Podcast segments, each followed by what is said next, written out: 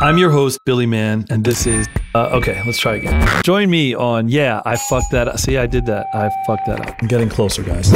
I'm your host, Billy Mann, and this is Yeah, I Fucked That Up.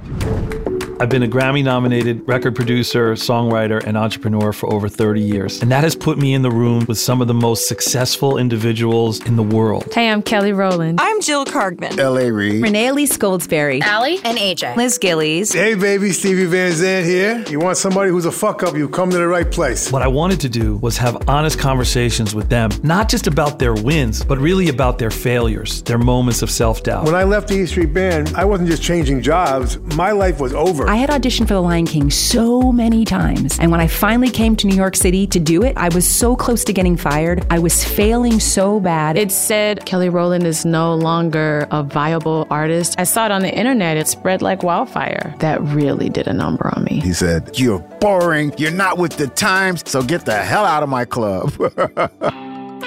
We sometimes forget that we're all human and we make mistakes. We just don't show them all the time. Even the most successful people deal with feelings of failure, but what they do is they embrace their fuck up and they learn from it. My heart feels this way and my brain feels this way, but sometimes your gut is the thing that's rogue and you have to listen to it. Join me on Yeah, I Fucked That Up. Listen wherever you get your podcasts.